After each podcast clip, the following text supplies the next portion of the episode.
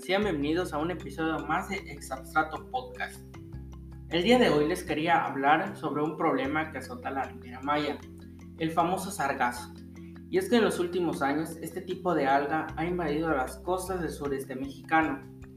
Esto empezó desde el 2011, sin embargo fue en el 2018 cuando la afectación fue mayor, ya que llegaron gran cantidad de sargazo a las playas de Quintana Roo. La mayoría de este alga proviene de las costas de Brasil y África Occidental. Una de las causas más probables de la proliferación es la descarga inusual de nutrientes del río Amazonas al mar debido a la deforestación y a las actividades agrícolas y el afloramiento de nutrientes del fondo marino en las costas africanas. Este problema también ha afectado el ecosistema, causando la muerte del pasto marino de las playas, así como la muerte de tortugas que nacen en las playas de Quintana Roo. Además, este ha causado que Quintana Roo pierda turismo.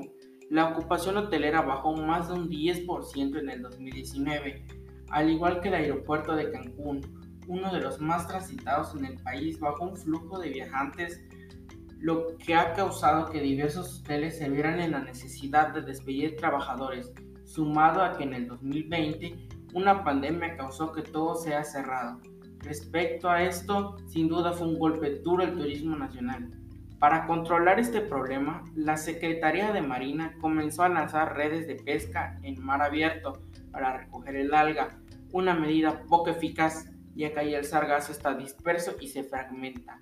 Recogen 10 toneladas en dos días cuando los barcos sargaceros pueden recoger entre 15 y 25 toneladas por hora al igual que se han colocado barreras marinas para evitar que este alga llegue a la playa, así como se han creado brigadas con voluntarios para levantar todo ese sargazo.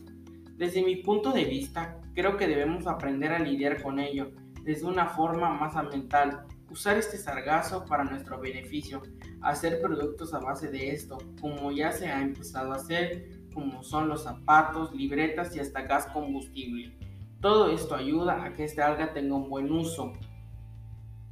Ya se nos fue el tiempo, entonces les agradezco que hayan escuchado este podcast. Hasta otro capítulo. Chao.